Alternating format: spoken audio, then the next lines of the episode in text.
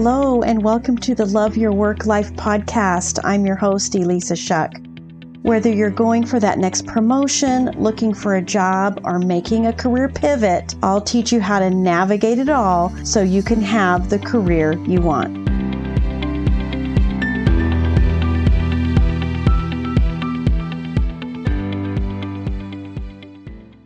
This is episode number 130 of Love Your Work Life.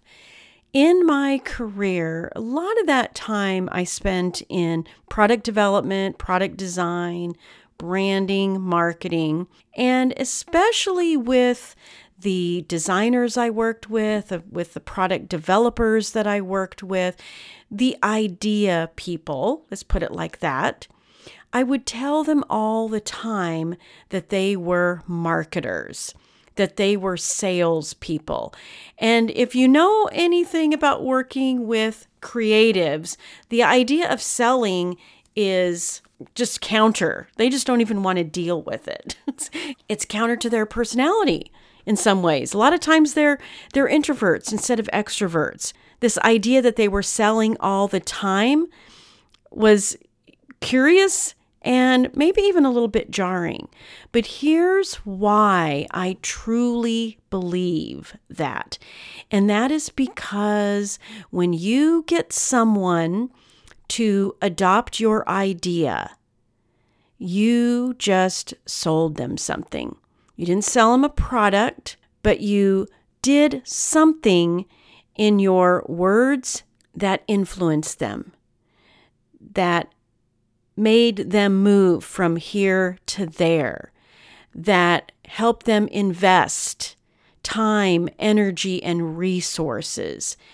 This is what selling is, my friends. We've all encountered sales situations that felt pushy and creepy and uncomfortable. That's not what I'm talking about. What I'm talking about is a transfer of enthusiasm and belief, motivating someone to take action. But here's the deal when it happens successfully, it's because you've made it for them instead of for you. And this can happen in an interview for a new job.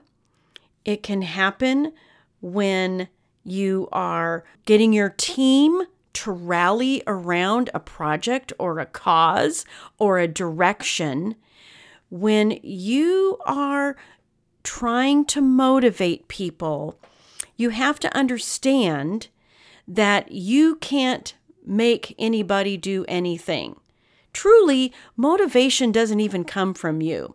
When you see a motivational speaker on a stage or in some kind of presentation or event, the reason that you're motivated is because they connected to something inside of you. They happen to have the right words at the right time that ignited a sense of possibility in you. They didn't actually motivate you, you motivated yourself. Their speech, their talk, their presentation just happened to be full of words and pictures that helped you ignite motivation within yourself to take action. This is so powerful. As a leader, it takes really all the pressure off of you to try to make people do things. And it, in an interview, it takes all the pressure off of you to try to convince someone that you're the perfect person for the job. Convincing energy does not work, my friends. It absolutely does not work. It's repellent.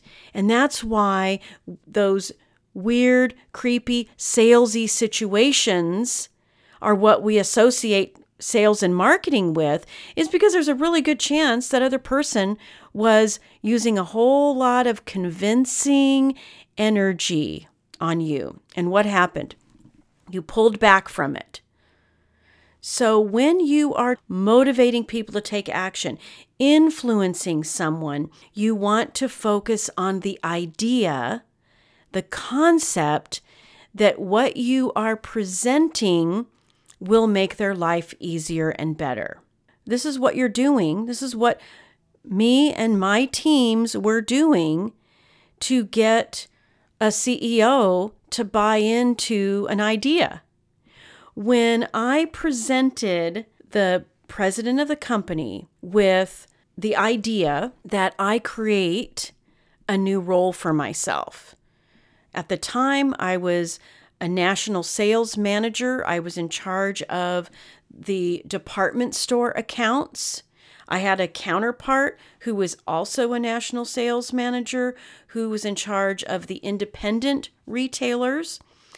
And we realized that there was a lot of duplication between our roles. We got together and sort of divided things up a little bit. We both had a lot of strengths that we brought to the table, but there were things that I really enjoyed that she didn't enjoy, and there were things that she really enjoyed that I didn't necessarily need to hang on to or enjoy that much.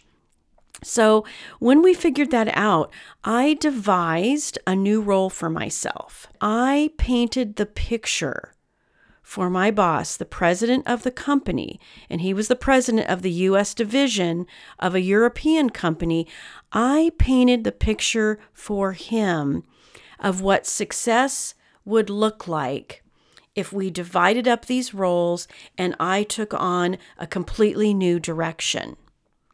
I painted the picture of success, of profitability, of our sales team being equipped with knowledge, tools, and resources to help them better analyze their customers' business, better talk about profitability and inventory turn, and all of the things that were important to their customers and clients, and that I would equip those salespeople to have intelligent conversations so that their customers would make better decisions, buy more stuff, because they could see the possibility of the profits and the customers that our brand would bring in for their business.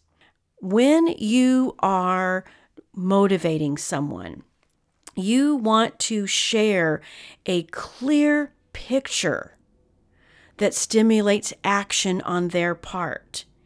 You want to visually illustrate the benefits and the personal value that your idea offers to the other party, to the person, to the team, whoever your audience is. You want to ignite them in a way that taps into their feelings. You actually want to describe the positive feeling that they will receive from the end result. What does the picture look like? What does success look like? What does their life look like after they adopt your idea, implement it, get it fully launched? All of the things. It's for them, it's not for you. When you get too much of yourself woven into your narrative, whether you're speaking to your team, whether you're talking about yourself in an interview, or pitching a business idea. When you make it too much about you, when you make the end result for you instead of for them, they'll never connect to it. So you've got to find the personal value that's meaningful to them and get them feeling it. Get them living from the sense of what the future looks like. If you're pursuing a new goal, if you're pursuing a career pivot or giving looking for an opportunity that gives yourself a promotion, I'm a huge advocate of connecting the dots for yourself, living from the future you who has already achieved it, feeling the success of it, because it's that feeling that is going to motivate the actions. And sometimes the very uncomfortable action that has to happen as part of the process of getting what you want. That's just part of the deal. So, how do you keep doing the uncomfortable action? You motivate yourself by feeling it, by visualizing it, not the action, but the result of the action. One of my favorite little positive affirmations that I like to use is everything I want is on the other side of the next action I take. And by focusing on getting what I want, it comes full circle back to the feelings of success that'll get me moving, that'll get you moving. So, when you're sharing an idea, when you are talking about something you really want, that you really believe is going to move things forward from a business perspective, from a team perspective, from a personal perspective, help them catch the vision. And remember this that what sounds good to you may not always resonate with them.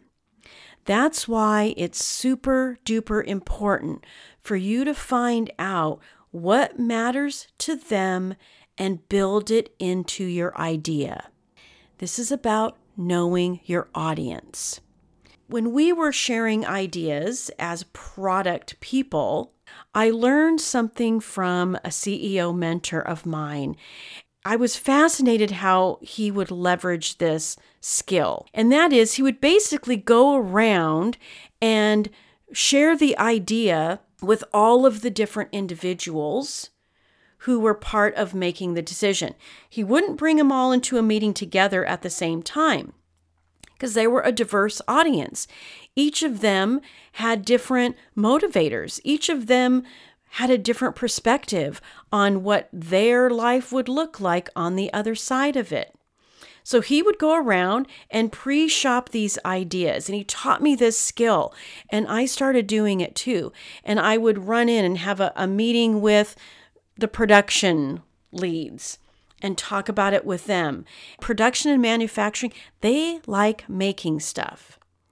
They like making a lot of things. They like big volume because it makes their production more efficient and it feels like a huge accomplishment honestly to make a thousand units of something versus a hundred units of something so i would talk about it this idea in those kind of terms with them and then i would go to the sales leader and I would talk about how this product was going to increase sales and get the salespeople excited and get them feeling great about getting out there and promoting this product. Then I would talk to the chief financial officer and I would focus on the profitability and the increased revenue, and that the increased revenue would add additional profit. See where I'm going here, my friends? If I would have gotten all of those people in the room at the same time and tried to share all these things, number one, my message probably would have been kind of watered down because I would try I would be trying to be everything to everybody. But instead, by going around and pre shopping these ideas to them from their perspective on the basis of what mattered to them the most, then I was getting them excited. And then by the time I brought everybody together to finalize the decision, they were ready to take action as a cohesive group because I had met all their needs. I had incorporated the things that mattered most to them into my idea. I had captured their imagination and their energy around the idea in the unique way that was most meaningful to them. This is how you make it for them instead of for you. And the cool thing is, is that when you do this, you win. You get the job offer, you get the team that is connected to a common purpose and working like crazy to make it happen. you get executive leadership on your side. It's a phenomenal thing. Being counterintuitive and making it for them instead of for you.